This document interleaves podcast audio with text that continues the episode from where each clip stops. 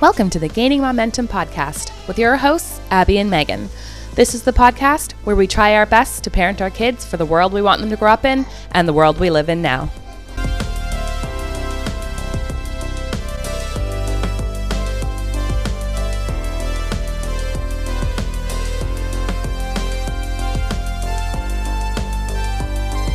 Hello, everyone. Welcome back to another episode of Gaining Momentum this week. Um, Abby, I'm so happy to see you today. How are you? I'm good. I had a brain. But I was like, wait, what was the question? Hang on. Uh, I forget the question. Can you please repeat the question? Language of origin, please. It's a tricky question. It is. It's a complicated question. We've said this in the past. How are you today? I am pretty good today. I have done some good writing. Nice. I'm a little bit disheartened because I'm waiting to hear back on a couple projects, and the waiting process is always a little bit tricky, a little bit hard.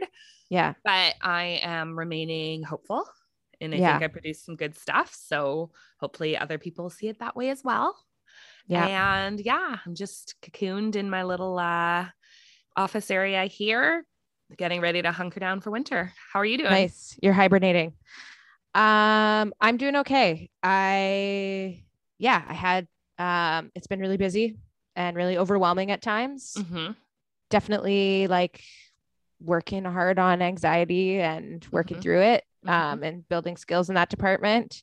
Yeah, Sorry, when you say building skills in that department, how are you doing that? Like, what are you? Where are you finding Ooh, resources? Good question. Uh, well, my counselor, A. um, so working with somebody to, you know, actually like do some parts work and like, um, yeah, figure out like where it lives and what the fear is and all those all those good things. Okay. Um, and then I think there's I I don't know like ho- what like the models or the modalities are, but like probably lots of like CBT stuff, just like understanding your thoughts, naming them. Yeah, for some reason my brain heard like I you said CBT, cognitive behavioral therapy, Yeah, but like my brain went CBD. yeah. Oh, and that. And I was like, okay, CBD work. How do you do CBD work? Well, you put it in your body in whatever way you can. And you wait for it to work. and you wait for it to kick in. Yes, absolutely. Um, yeah. And so just like I you know what's really interesting? I find that like when I'm working with somebody on it, I, I it's really accessible to me and it makes a lot of sense. And I'm like, you know, like feeling very calm and it's very effective. Like, so let's say my counselor takes me through like a meditation or something that like helps me sort of like do some of that work Mhm. the part that I'm really trying to figure out is like how to be more integrative. So like when I leave that space or when I'm Mm. not in a perfect moment or in my Mhm. bed at night in like a perfect environment, like really like how do you I think that's like the next level is just like being able to access that stuff like Mhm. wh- when when it's most needed. Yeah. Um so I think that'll be the level up. Nice, nice. Um but I'm working on it. So Good for you. what about you? What are you doing for care? Um, oh, actually, a friend of mine just started with a personal trainer. Ooh. Yeah. So just we're just doing one session a week, two sessions. I don't even remember what we signed up for now. But yeah, so her and I will get together and the trainer will be over Zoom. And it's just a friend I grew up playing soccer with. So it's Oh, really amazing. nice to kind of have that piece of what we loved about training together back in the day and recapturing a bit of it now as adults, even though our children are like crawling all Mhm. around and getting in on the action too. Yeah, that's a great link to what we're going to be talking about today. But before we get to that, and before we segue into the episode, I did get um, some information from you late at night the other night, and I don't want to call you out, but and maybe this is a form of self care for you. yes. But uh, it's late at night, and I get a series of WhatsApps from Abby that are like a super deep dive on S Club Seven, another '90s favorite. S Club. Ain't no party like it. Can we sing it? Can we? I don't know if we can. Actually, it was 1998 to 2003. So they weren't Okay, strictly odds. 90s. Right. Um, yes, they were together for five years. They had four albums. They sold over 10 million albums worldwide. they won two Brit, Award- Brit Awards. You're officially a stan, big time. Yeah. What do you call an S Club 7 fan? Oh, let's name it now. Um, club club kids, S Club- clubbers, Club Sevens? Clubbers? Clevens? sevenths, Clevens? sevenths. we need words. There's, there's got to be a name We'll, there. we'll workshop it. We'll workshop it. It's fine. Maybe this isn't the place to do this, but and I gotta say, it's probably we're probably like appropriating something because uh, it's probably out there already. Oh yeah. For sure. I don't remember. Oh, I was listening to a Spotify playlist. It's like to Mhm. the um the like I don't know what double O's 2000 like it's Aughts. 2000s but just the Aughts. aughts the aughts. Yeah. ballad playlist. Oh, nice. And S Club 7 Never Had a Dream Come True. Oh, that's the other Yeah. one. I was Oh no, to think of Megan, a there s- are a lot. Trust me, you know a lot more S Club 7 songs than you Never really think had you a do. dream come true. Is that it? To the To the day that I found you. We're cutting that out. Anyway. but yes. Uh, Yeah. So of course my brain, I was like, oh, well, I could go to bed now because it's midnight. Or I could stay up for like another hour deep diving on not just the band, but like each individual member. Individual and there member. Mhm. are seven members, as the name implies.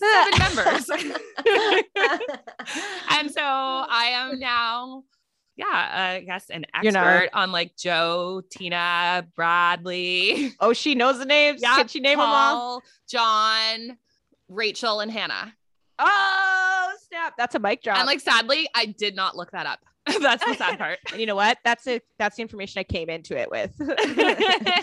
That's hilarious. Well, ain't no party like an S Club party. yeah, man. Ain't no party like a gaining momentum party. Um, as we transition into the discussion that we're going to have today. Mhm. Um, so what are we what are we talking about today? well, as our final episode of Mental Health Awareness Month, we will be talking about body image. Ooh, yeah. Let's take a quick break and then Yeah. we'll we'll get into it.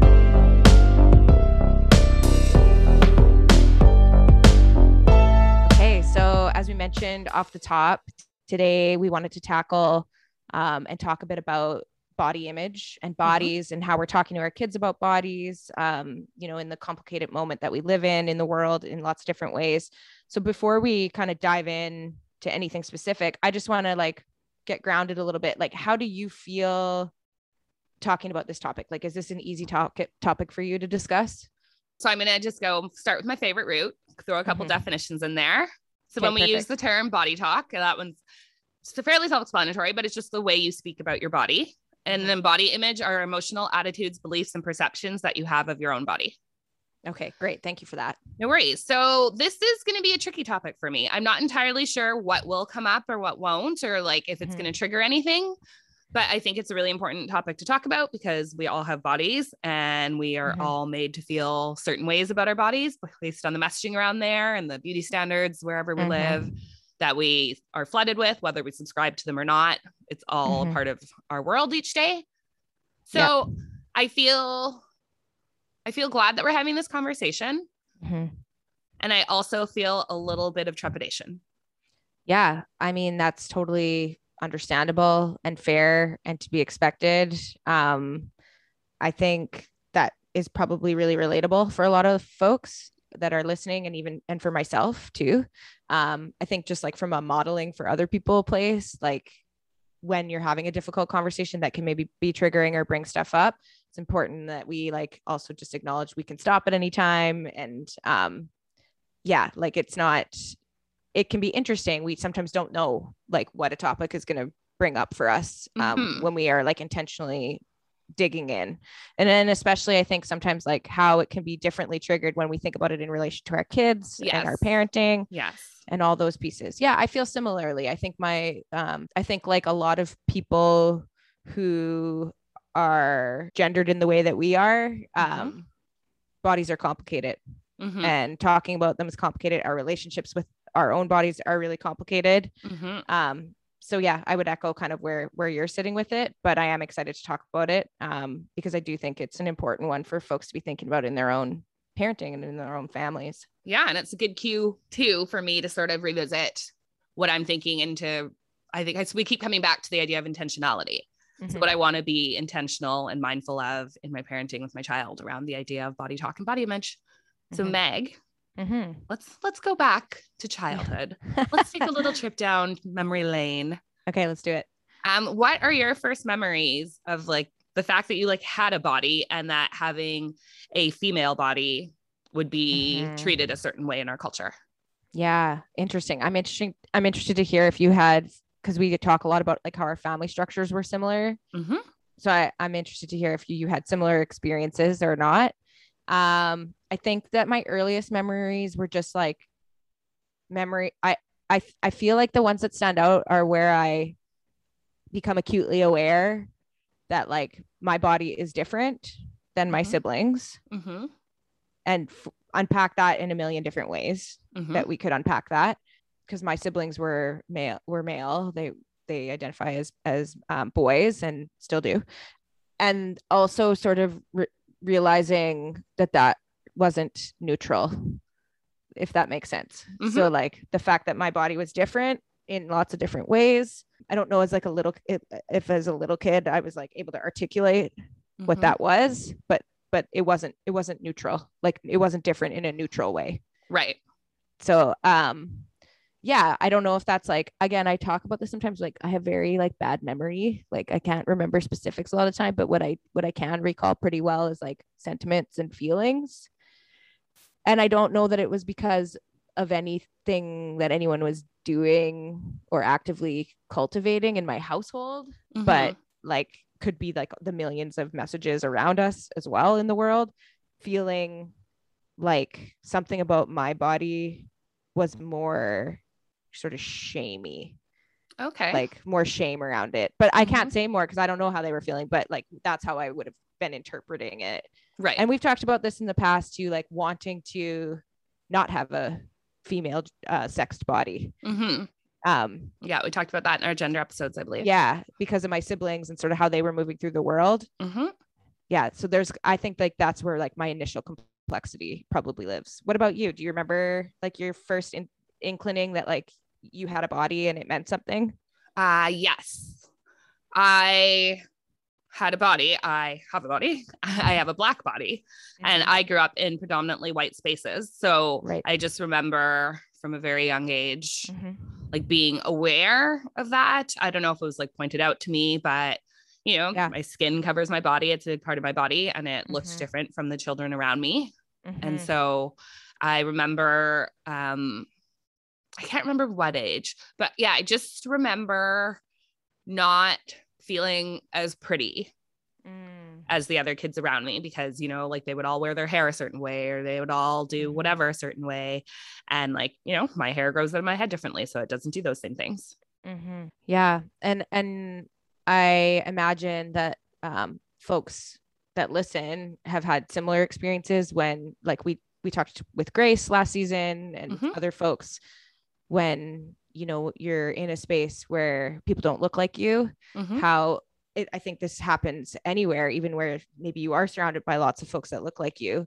Um, but where that those dominating messages around like beauty standards that are Mhm. like rooted in white supremacy, let's just Mhm. name it, are that much more like maybe I, I don't want to say more, I don't know, but like there's just like another layer when it's just you, right? And you Yeah. feel like the um, you know, like the anomaly or whatever. And I imagine Mhm. that's super hard. Yeah, I'm sure it was. I wouldn't again, like I wouldn't have had the tools to name it. Um. I wouldn't have known. I know it's one of those things like looking back, it was hard. At the time, it was just my life. Right. So you Yeah. just, you know, you just move through the world and you don't know any differently until you experience differently. Yeah.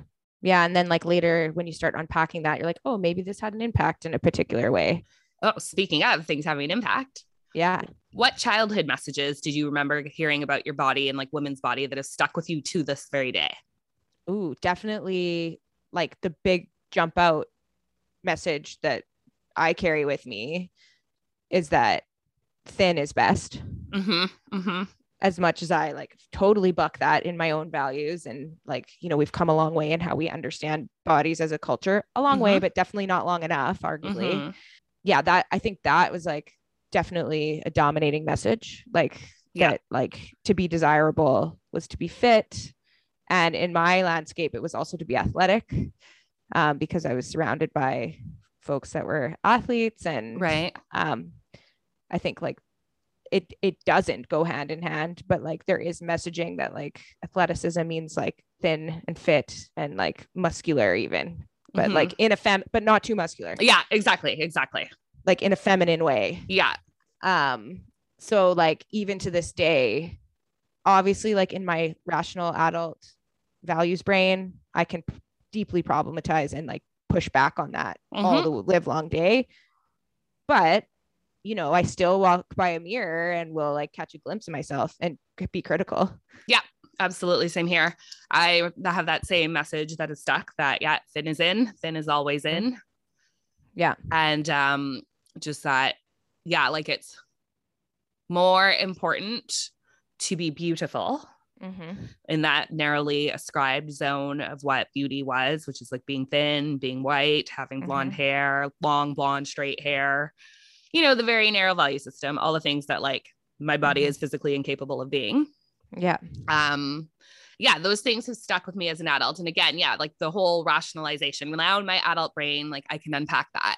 But my greatest hope is that I can just unpack it from the beginning with my child so that it's not something that he later has to combat because it's not there to start with. Yeah, absolutely. Yeah, it's kind of an interesting ride to like, and I, there's something sort of lovely about this, but also really hard to be able to, as a parent, be going through your own processing and your own Mhm. making sense of what you feel and understand about something like bodies and beauty and all of these Mhm. things that we're touching on, while also like using the vehicle for that as like your intentionality with your own kids hmm right so Mhm. like recognizing like the things that you know weren't weren't good or didn't you know didn't that have left certain impressions that are not helpful and that don't like support your you know sense of self in the world hmm there's something kind of lovely about that but also i just want to acknowledge like the other end of it is it's hard it's really Yeah. hard Oh, for sure. For sure. And it's going to be ongoing. And I'm sure, well, no, yeah, like I'm absolutely positive I'm going to fuck up along the way yeah totally many times. But I guess I'm just going to get my get back up and keep trying because there's too much at stake for me not to because I got this little person who I want to be happy and healthy and I want him to feel whole. Yeah. You and I have talked a lot, and we even talked about it already in this episode um, about how we are at we were athletes as young Yes. women. Oh, I think we've talked about that a lot, Meg. I feel like we managed to slip that in pretty frequently. It's central to our to our story of how we know each other. So it does Yes. come up, and it- and I think it's central to our identities For um, sure. even for sure. juncture, even at this latter juncture in our lives. Um, middle juncture, middle juncture. middle, mid, yeah, definitively mid middle juncture.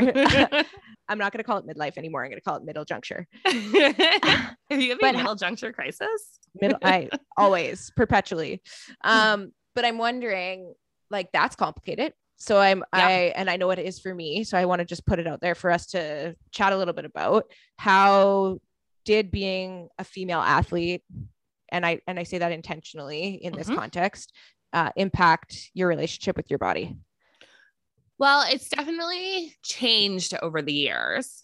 Um, I started playing soccer when I was like eight or nine. mm-hmm. And I think just as a kid, I didn't think too much about it, except for like, I just expected it to be able to do these amazing things because I was asking it to. Yeah And like Totally. that was like, you know, like, oh, I'm gonna go run over there and try to kick that ball. Oh my God, I just ran over there and kicked that ball. And so it's like, Mhm. oh my God, my body can do these things. This is so cool. Great, let's Yeah. keep going. And Yeah. then like you continue on and you get a little bit more competitive Mhm. and you, you know, you're going through puberty and there's like Yeah. the social pressures, the body pressures, body changes, the emotional changes. Mhm. And so I think as a teenager, I felt a little bit more of like a push pull Mhm. um of like wanting to be like an, an incredible athlete but also wanting to be pretty Yeah.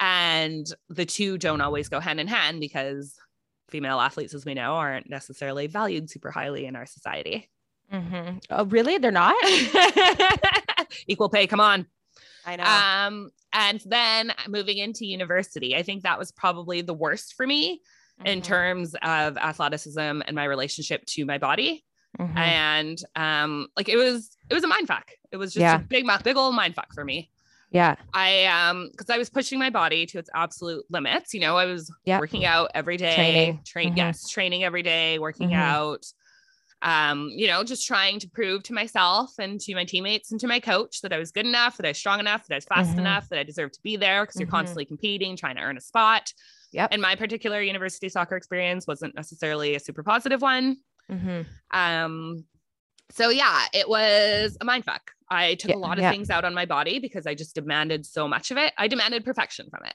yeah absolutely And guess what, guys? Perfect isn't a real thing. yeah it doesn't exist it's not a concept yeah. So it was, I had, I've had to do like a lot of work, mm-hmm. a lot of like, a lot of mental health work Mm-hmm. to regain um, a semblance of a positive, rela- positive relationship with my body.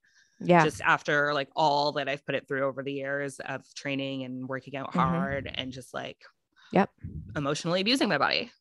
Yeah, totally. Yeah, I um I can relate to a lot of that. You and I did not play together in our post-secondary spaces, but we did both play Mhm. um like varsity post-secondary soccer. Mhm. Um and I think the ab- body abuse piece is like very real. Mhm. Um you know this sort of notion that there are there isn't a limit to like what your body can handle Yes.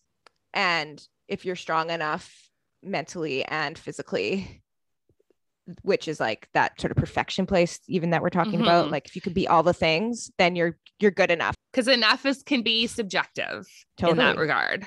Oh it's all subject it's all bullshit but like you know it's like perform it's because i think what's com- complex about adding the layer it's complex for anybody super complex for young women Mhm. and gender non-binary kids or trans kids as well Mhm. Absolutely. and I'm not saying it's not complex for young men as well either. I want to talk about that, but like in our case, this is what we know. But then if when Mhm. you add the the ath- the athlete layer to that body puzzle Mhm. and that understanding of like what your body is and what it's for, like you said, mindfuck is like the only way to Mhm. really articulate that because there's just so much complexity living in that relationship. It's like it's not only like, oh, I want it to be beautiful and thin and desirable in all the ways um, that you just talked about. And, Yeah. and for many, because of like white supremacy beauty standards and all of the things are never Mhm. going to be accessible, nor sh- nor should they, because beauty is like so diverse and we, you know, we're like totally trying to unfuck our understandings of that. But it, it's there and we have to acknowledge it Yes. um, to not acknowledge it would be disingenuous and a disservice. Mhm. Um, but then, so there's all that stuff, but then you also, it's your body functioning in a high performance way is your meal ticket. Yeah. It's your education. Yeah. It's like for me, it was paying my tuition. Okay. Yeah.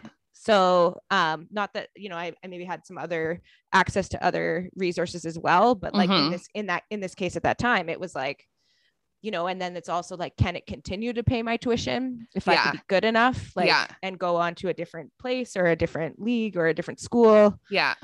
So it is really complicated, and it doesn't that messaging if you're like a young kid who's playing elite sport at a young age also and a young woman is that you Mhm. have to you have to work twice as hard and twice as long to get half as far Mhm. as other athletes who are not um, female or gender non-binary Mhm. um so all i don't know if that's even articulate but like it's just like it's like a layered cake of a hot mess and I think the other piece that it introduced for me was like when I wasn't any longer a high performance athlete, Mhm. My body changed Mhm. in dramatic ways. Mhm. And coming to terms with that and understanding that Mhm. and going from there is also a mind fuck. Yeah.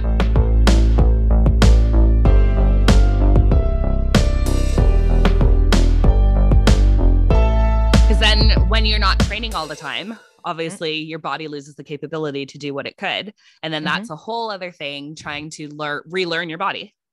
Yeah. It's like, uh, I remember, well, and I think we'll get here. And I think it's important for us to dig into this piece um, as people who have grown bodies in our body, so had pregnancies. Mhm. um and i had a similar feeling after having a baby that i felt like i was in a stranger's body Yeah. Well, let's just get into it now. yeah let's So, what was pregnancy like for you in terms of your body image?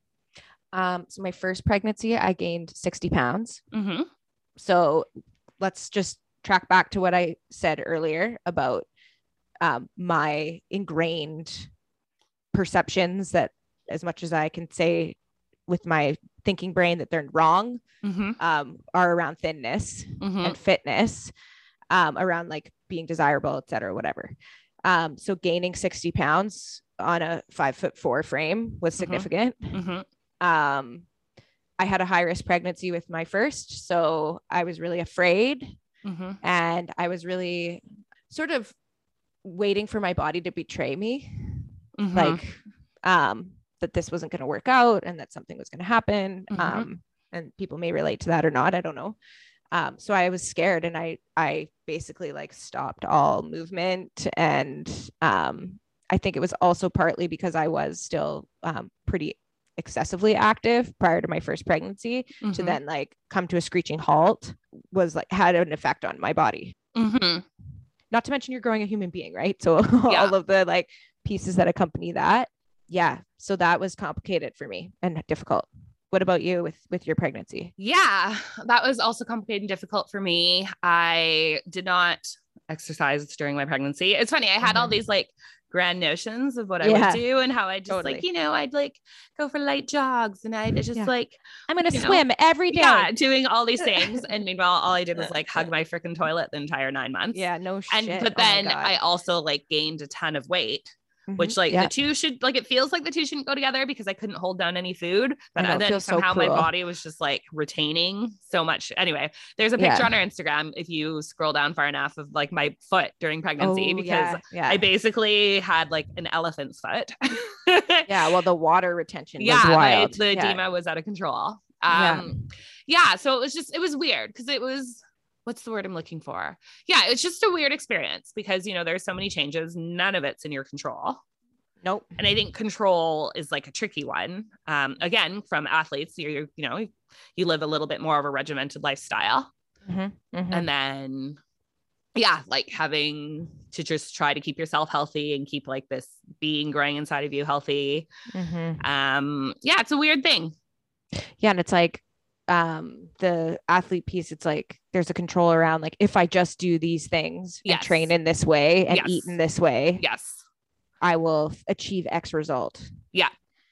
and it, with pregnancy like you said everything becomes like out of your will of control mm-hmm. even if it's like from a mental health place like i was scared i had like real big barriers around like Mhm. fear Yeah, same here. I, but I also had this moment too. Well, several moments. I don't know. Whatever. Mm-hmm. Like when I just, I was really proud of my body for what it was Yes, doing. Like I was just, I was, I was marveling at it. Just the ability that it kept going Mhm. and that like this kid was growing and somehow despite like not holding down any food despite like a resistance to so many things during my pregnancy I'm not laughing at you. It's just like it's such a nightmare that it has to be comical. Like it's so bad. oh i was just like visualizing just about how like my body like hated water so like i couldn't drink water without throwing up and like i don't know if you guys have heard water is pretty vital to our existence You know, you heard it here first. It's required. late breaking news we need Yeah. water um but yeah so like it was just like it was just so many insane things yeah like just the weird things like i remember one time just being like yeah like basically whatever sorry before i go off on a total tangent no, no, tangent But- away. yeah like i just i would have like moments of just being so profoundly grateful for my body Yeah. and just like its capability to carry me through this Mhm. nightmare of a pregnancy Yeah, absolutely. I had it more the marveling and the like, look at how incredible these bodies are mm-hmm. that create life in this way with my with my second. Mm-hmm. I think I was more able to do that the second time around, like because you know I didn't have the same um, sort of fear on my back the whole time, and Mm-hmm. yeah, it's not that I enjoyed it more because that's not the words I would use. strong I- word strong word I think you and I are both folks who like are not people that would say we enjoyed being pregnant. No. So um I wouldn't say that I enjoyed it more. I would say I was able to appreciate what it was doing like more instead of like being afraid of what it was doing and what it wouldn't do the second time around. So I, I can relate to some of that, like, but it wasn't, I don't know, with the first, it was like just because it was the first time and there was so much fear and I was so uncomfortable in my skin. Um, yeah, I think for whatever reason I was calmer about all of it when I when I had the second go around to an extent. I did have a G a, a OB who I loved in lots of ways, but also this was a really problematic comment. Like basically lecture me early in my pregnancy that it was not I could not gain the amount of weight that I gained the time before, which I thought was like you're like cool well you know because i really Yeah. aimed to do that the first time around well i thought it was just like i think you know like anyway like medical system we can like that's a whole other episode. Yeah. Which I'm mostly pro, but any this was like a moment where I'm like, I wish I had a midwife. Mhm. um but it was that was not available to me because of my, my risks in pregnancy but um yeah i just remember like sitting there like feeling like you think that i don't fucking know that like you think you need to articulate that to me yeah. and like almost like one of those moments where like i'm sure you've had many of them where you can't even believe somebody just said the thing they said so you're like oh, yes. And mine also involves a doctor. Yeah. Where and so you're just like i can't even like in hindsight i was like i should have said this i Yeah. should have done this and Yeah. like i'm not about to get a new doctor i'm into my second try here like you know there was just like maybe i should have but like there was complicated like kind of you know there's that's a complicated negotiation too and um, whatever, it's done now. Like you, for Yeah. whatever reasons and availabilities and stuff, you had Totally. you had. yeah but it was like i couldn't i was like how is that helpful That's Like, the if- thing. I always wonder, like, how is commenting on somebody else's appearance in an unasked for way Yep. ever helpful? never and i i want to come back to that because it's like a huge fundamental part of how my family is orients around bodies now uh, with our kids and just in our modeling but i do remember like you know even after after my first and after my second just that like sort of feeling like uh, not in my body and like in somebody else's body I remember Mhm. trying to go to yoga for the first time after my first and just like being so disappointed. And I don't even think this one was about like thinness or size or anything. It was just like my body wouldn't do yeah. what I expected it to do and what I needed it to do for me, like Yeah. from a physical Yeah. fitness perspective. I remember that. That's just how I felt the first time I stepped on a soccer field. Oof, yeah. And I was just like, oh. I can't. Okay. So I'm not Yeah. just going to get from here to there. Like, because I feel like Yeah. before I would literally just have to think in it, it would happen. Totally. Where now, like, it was just so much more effort and so much more like, okay, so now I need to run, but it's not going to be as fast. And like, it's Mhm. just a whole new way of relating to the body that I was in. And it, it's wild. But I Mhm. wanted to ask you when you talk to your kids about your pregnancy, do you ever talk about your body? Like, does does that ever come up in terms of like those early days of parenthood, or is it more about the emotional and social aspects of it? when I talk, so when would you, when I talk to them about my pregnancy, do I talk about what happened to my body? Yeah, or do you talk about your body in any way? That's that's an interesting question. I think like I definitely was talking to my oldest about what was happening to my body when I was pregnant with my 2nd Mhm. um, from a science place, Mhm. like, and just really trying to be like ex- exciting and like this is all like amazing and um, this is what bodies are supposed to do. Mhm. um or whatever there's no supposed to do but like also just like prepping him for like what changes were coming and what that was going to be like um as far as like talking about my body no i make a very conscious intentional practice of never talking about my body in front of my kids i'm i'm very invested right now in this idea of body neutrality Okay. like i'm not i i understand like the place and the benefit of body positivity Mhm. but i also have been doing a lot of reading about like the value of body neutrality like where it's like we're not positive we're not negative bodies are bodies they do all kinds of different things this is what they do for us and Mhm. sort of like really trying to take like value positive or negative out of the discussion around bodies so i don't know if that makes sense i want Okay. i'll maybe i'll post some resources on body neutrality yeah. that it's like yeah i think it's just this movement of like let's stop thinking about them so much Okay. and like prioritizing either which way conversations about bodies and Okay. uh, meanwhile we're here talking about bodies but you know like i just think it's an interesting approach so for me that sort of does inform like how how i'm how i relate to my own body like around my kids hmm Okay, let's get into that then. So, how do you approach talking about bodies with your kids? So, what does body neutrality look like in your household?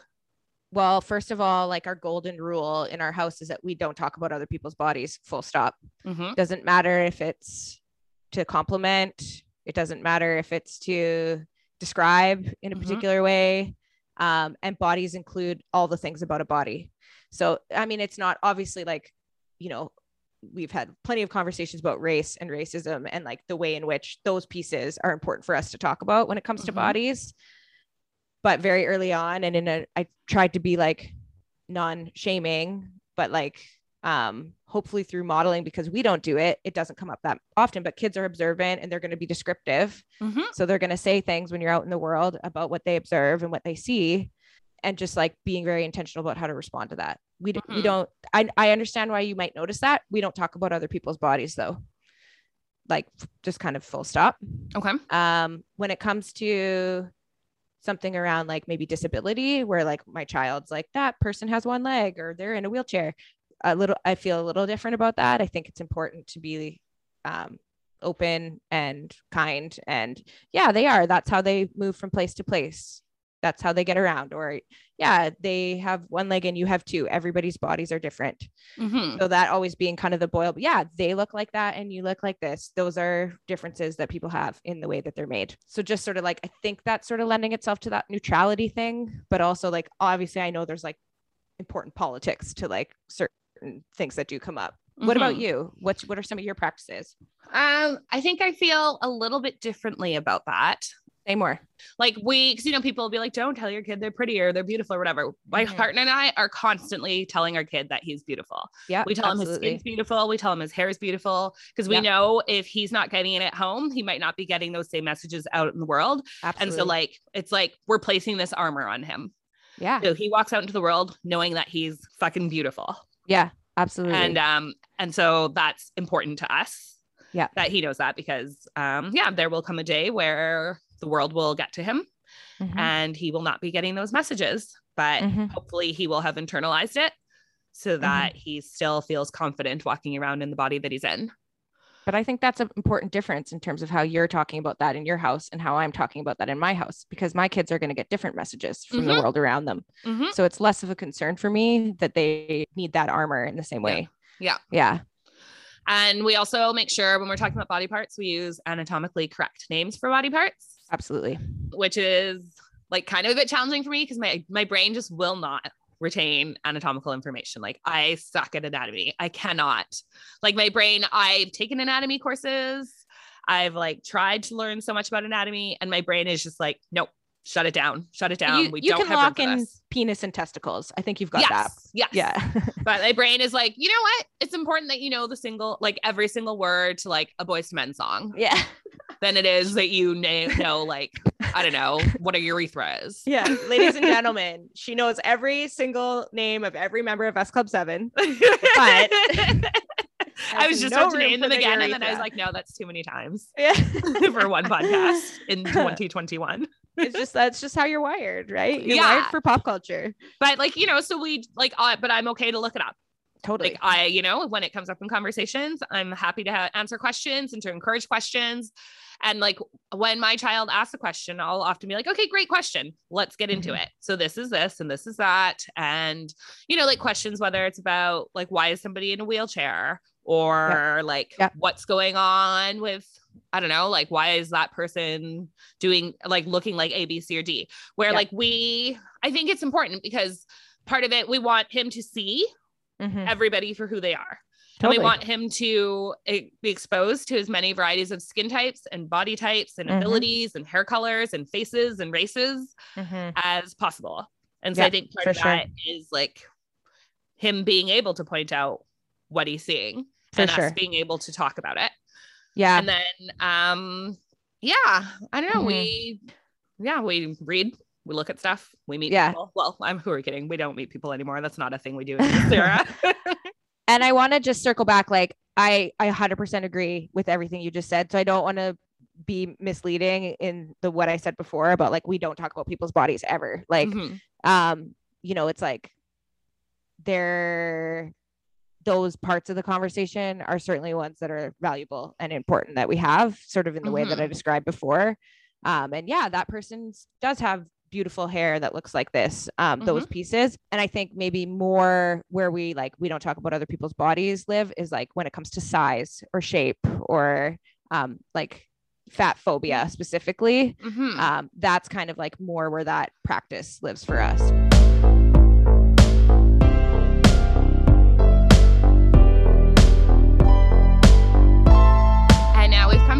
Portion of the episode where we do our momentum shout out. Megan, what cool parenting move did you see this week?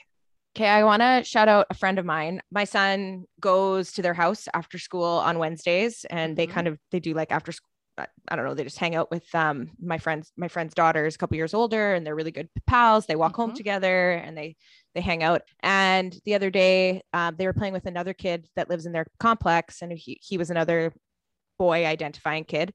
Um, and they were playing hockey or something Mhm. and um, the other boy started to like sort of be rude and gendered and misogynist about um, uh, the way that my friend's daughter was playing hockey. My son was quiet at first, and then um, I guess sort of like joined in a little bit in a, in a way that was like not okay. Um, Mhm. So anyway, and she sort of just got quiet and you know like didn't really say much, but afterward, my friend overheard them talking about what had happened. And she heard my son say, Are you still mad? I didn't know you were mad.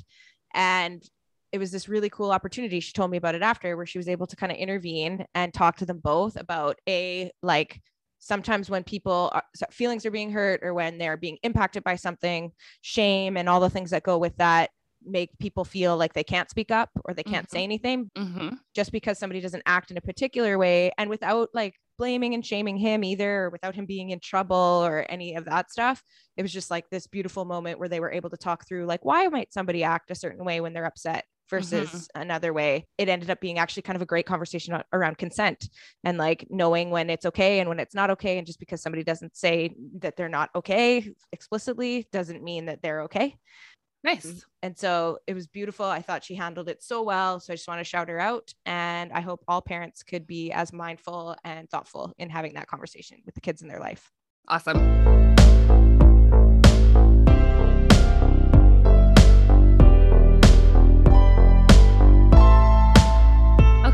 More like how you talk about people's bodies as opposed to Totally. whether or not you talk about them. Because that's the thing too. I think it's Yeah, like absolutely. because it's all about the connotation that you put on a term. Mhm. Yeah, I think I misspoke before. Because like fat is a descriptor, it doesn't hit, but then people have taken it to a Yeah. negative connotation.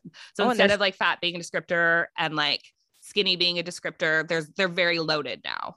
They're super loaded. And like there's lots of like taking back and reclaiming of like fat pride. And, you know, like Mhm. I don't want to speak for um like, you know, social movements, but like Mhm. there's definitely like there's a politics to like the use of that for sure but Mhm. like in what my kid has been exposed to like they're probably that's probably not like the connotation that they're under learning that on- in and so we can like definitely have that conversation about like well it's complicated and like let's talk about what that means um but yeah so I, I i appreciate how you so much more articulately talked through that because that definitely aligns more with like our approach um, than just like not talking about bodies at all uh, it's more about like how and there's there's a conscientiousness around the politics of certain components of those discussions if that Mhm. makes sense Mhm.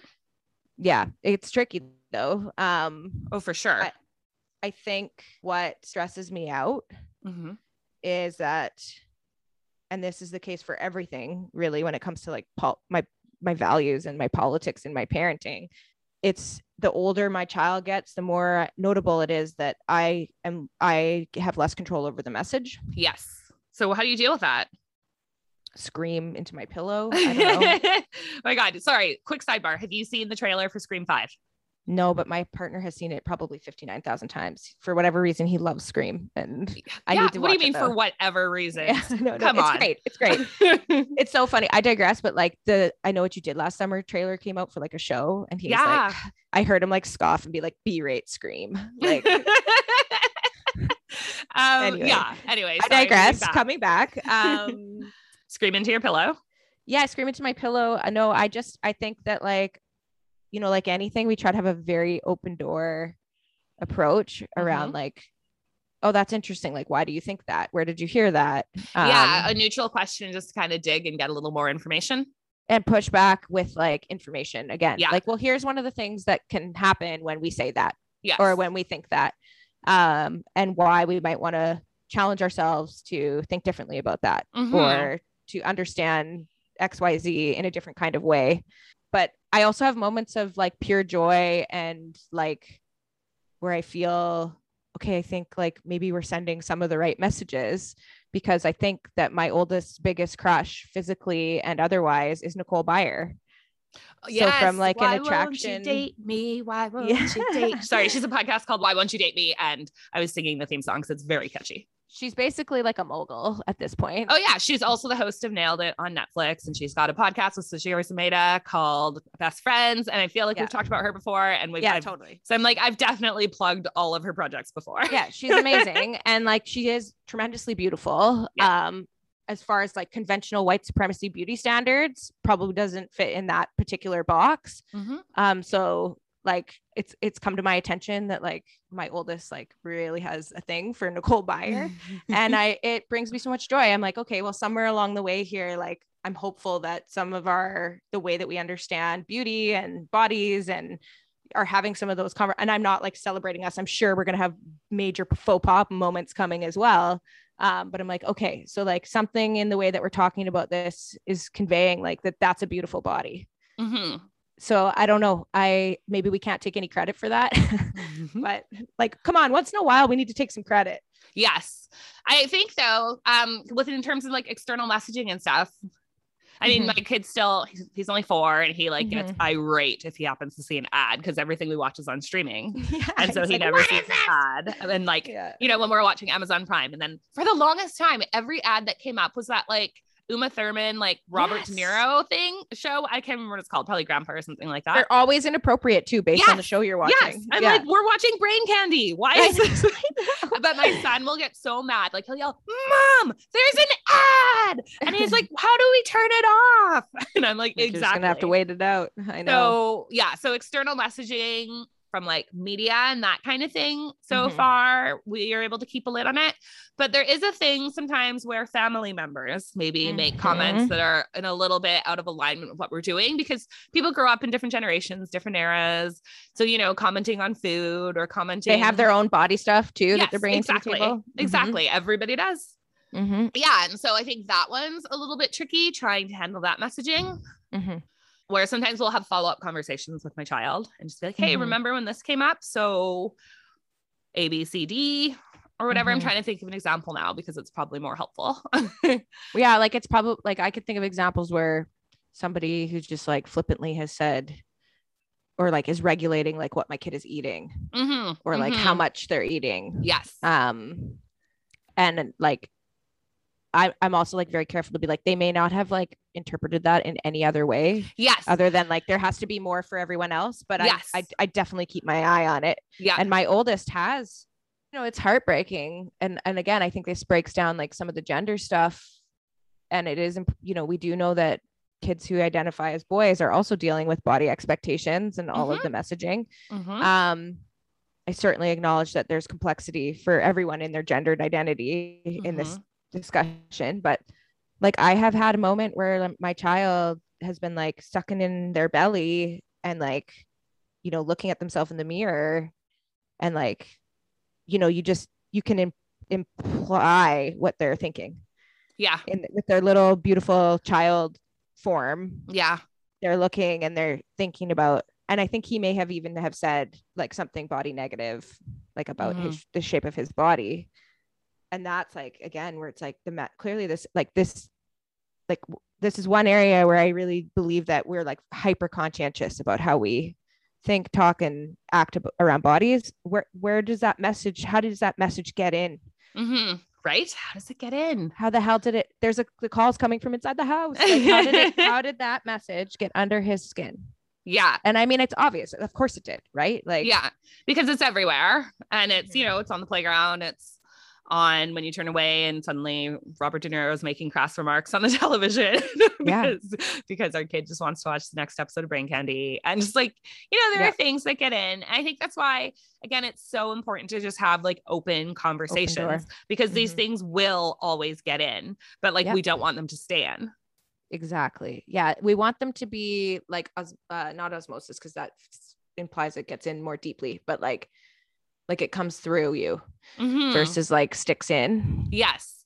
And I feel like that's one of my key things. Maybe we should end on this. What is your, like, what are your key things that you Mhm. want to pass on to your child or not pass on to your child? Like, what, what do you want? What do you Mm. hope for your child body image wise? Good question. Your children, sorry, your children. oh yeah, there are two. Um, sometimes I end up talking about the older one a little bit more though, just because there's like more complexity there sometimes. But and it's like um, a good contrast because our youngest yeah. are the same. So then I cover Yeah. the young, you cover the you the cover older. that. I'll cover this. I want them to know that our bodies are a gift hmm and what they do for us is remarkable. And I want there to be a profound practice of gratitude around bodies. hmm That's number one. Cause I think if we could sit in that, like it's good armor. Uh, like you said, I like the word that you used before about being armor. It's good armor hmm against some of the other messaging that's har- harmful and i want them to also because of who they are as I, they're in their identity as ki- people that have a tremendous amount of privilege to also recognize where they have a job to do and a role to play in promoting and lifting up and uh, being um, kind and positive and accepting and um, acknowledging of all bodies that are beautiful and wonderful and amazing. So extending that same gratitude that they have for their own self and their Mhm. own body to everybody else's. I like that. What about you? I my biggest thing is I want to be mindful and always kind of aware of what my own baggage is that I'm bringing into body Mhm. image conversations and just into life. Um, like what are my triggers and how do I Mhm. parent accordingly so that I'm not like downloading my shit onto my kids, Yeah, to my kid. Sorry, I've just got the one. I'm, I'm taking on, yours in hold. I'm on. taking yours in too. um, yeah, so I'm not downloading my shit onto my child Yeah. um if it won't be beneficial to him. And I think Yeah. that's the distinction because sometimes you know what, my shit will be beneficial. It can 100%. and it might help him with some of the things he's going through. So it's a fine line, but I want to be aware that just because I see things one way doesn't mean that he will. And as he's learning and growing, I want him to always be able to come talk to us and to develop a broad vocabulary, Mhm. like through which to see the world and to be able to talk about the world so that Mhm. he's not putting himself or anybody else into like a one way narrow lane road. I love it.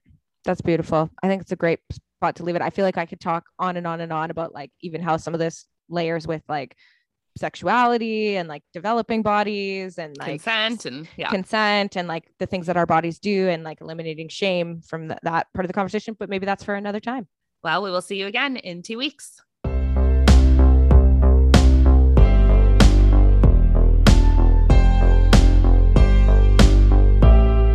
Now let's pause for momentum.